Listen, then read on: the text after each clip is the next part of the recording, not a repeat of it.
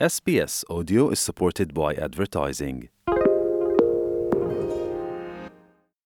SBS SBS SBS SBS SBS SBS Malayalam ഇന്നത്തെ വാർത്ത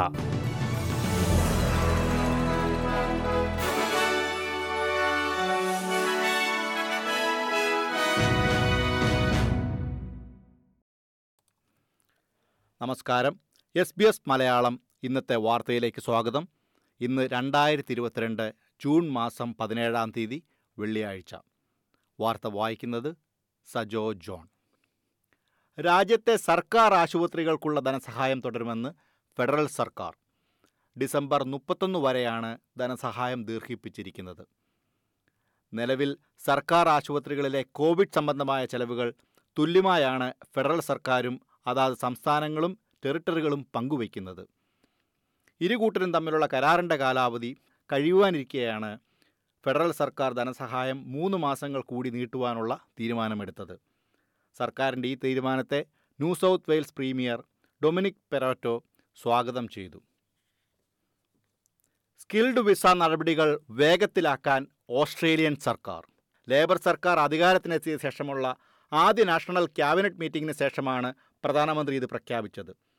കുടിയേറ്റ സംവിധാനം കോവിഡ് മഹാമാരിയുടെ ആഘാതത്തിൽ നിന്നും വിമുക്തമായിട്ടില്ലെന്ന് ചൂണ്ടിക്കാട്ടിയ അദ്ദേഹം വിസ അപേക്ഷകൾ വേഗത്തിലാക്കേണ്ടതുണ്ടെന്നും കൂട്ടിച്ചേർത്തു. അപേക്ഷകളിന്മേലുള്ള കാത്തിരിപ്പ് കുറയ്ക്കുന്നതിനും ബാക്ക്ലോഗുകൾ പരിഹരിക്കുന്നതിനും ആഭ്യന്തരകാര്യ വകുപ്പിന് നിർദ്ദേശം നൽകിയിട്ടുണ്ടെന്നും പ്രധാനമന്ത്രി പറഞ്ഞു. നേരത്തെ കുടിയേറ്റ നടപടികൾ വേഗത്തിലാക്കണമെന്ന് സംസ്ഥാനങ്ങളും ടെറിട്ടറികളും പ്രധാനമന്ത്രിയോട് ആവശ്യപ്പെട്ടിരുന്നു.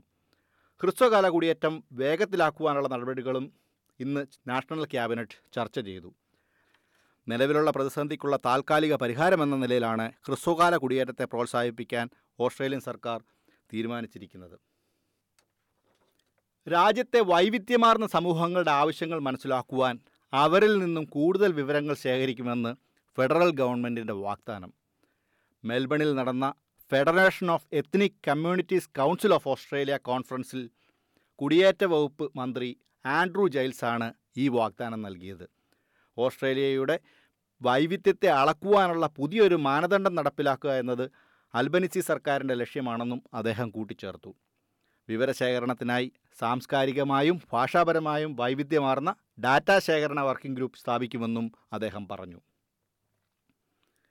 ന്യൂ സൗത്ത് വെയിൽസ് സംസ്ഥാനത്ത് ഊർജ വിതരണം ഉറപ്പാക്കുന്നതിനും ബ്ലാക്ക് ഔട്ടുകൾ തടയുന്നതിനുമായി ട്രഷറർ മാറ്റ് കീന് മുൻകരുതൽ അധികാരം നൽകിയിട്ടുണ്ടെന്ന് New South Wales premier Dominic Perrottet സ്ഥിരീകരിച്ചു. പുതിയ അധികാരങ്ങൾ ന്യൂ സൗത്ത് വെയിൽസ് ഗവൺമെന്റിന് കൽക്കരി കമ്പനികളുടെ മേൽ വൈദ്യുതി ഉൽപ്പാദകർക്ക് ഇന്ധനം വിതരണം ചെയ്യുവാനുള്ള സമ്മർദ്ദം ചെലുത്തുവാനാകും. എന്നാൽ നിലവിലെ സാഹചര്യം നിയന്ത്രണ വിധേയമാണെന്ന് ഡൊമിനിക് പെറോറ്റെ മാധ്യമങ്ങളോട് പറഞ്ഞു. ഇതൊരു മുൻകരുതൽ സമീപനമായി മാത്രം കരുതിയാൽ മതിയെന്നും മുൻകാലങ്ങളിൽ ഇതുപോലുള്ള നടപടികൾ സ്വീ- SBS SBS SBS SBS SBS SBS Malayalam. ഇന്നത്തെ വാർത്ത.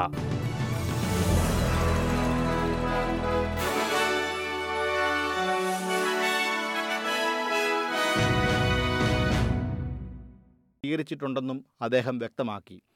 Australian energy market operator AEMO ഈ ആഴ്ചയുടെ തുടക്കത്തിൽ ഊർജ ഉൽപ്പാദകരിൽ നിന്ന് കിഴക്കൻ തീരത്തെ പവർ ഗ്രിഡിലേക്കുള്ള വിതരണത്തിന്റെ നിയന്ത്രണം ഏറ്റെടുത്തിരുന്നു. ഇനി നാളത്തെ കാലാവസ്ഥ കൂടി നോക്കാം. സിഡ്നി ഒറ്റപ്പെട്ട മഴയ്ക്ക് സാധ്യത.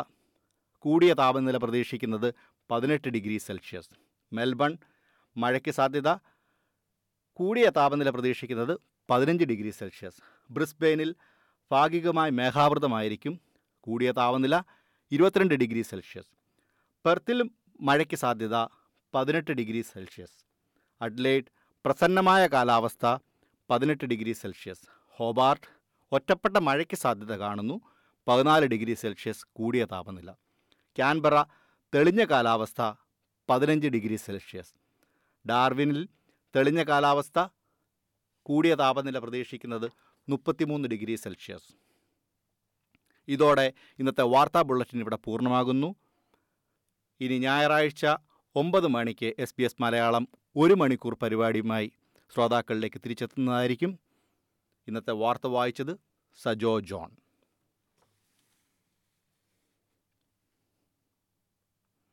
SBS SBS SBS SBS SBS SBS ഇന്നത്തെ വാർത്ത.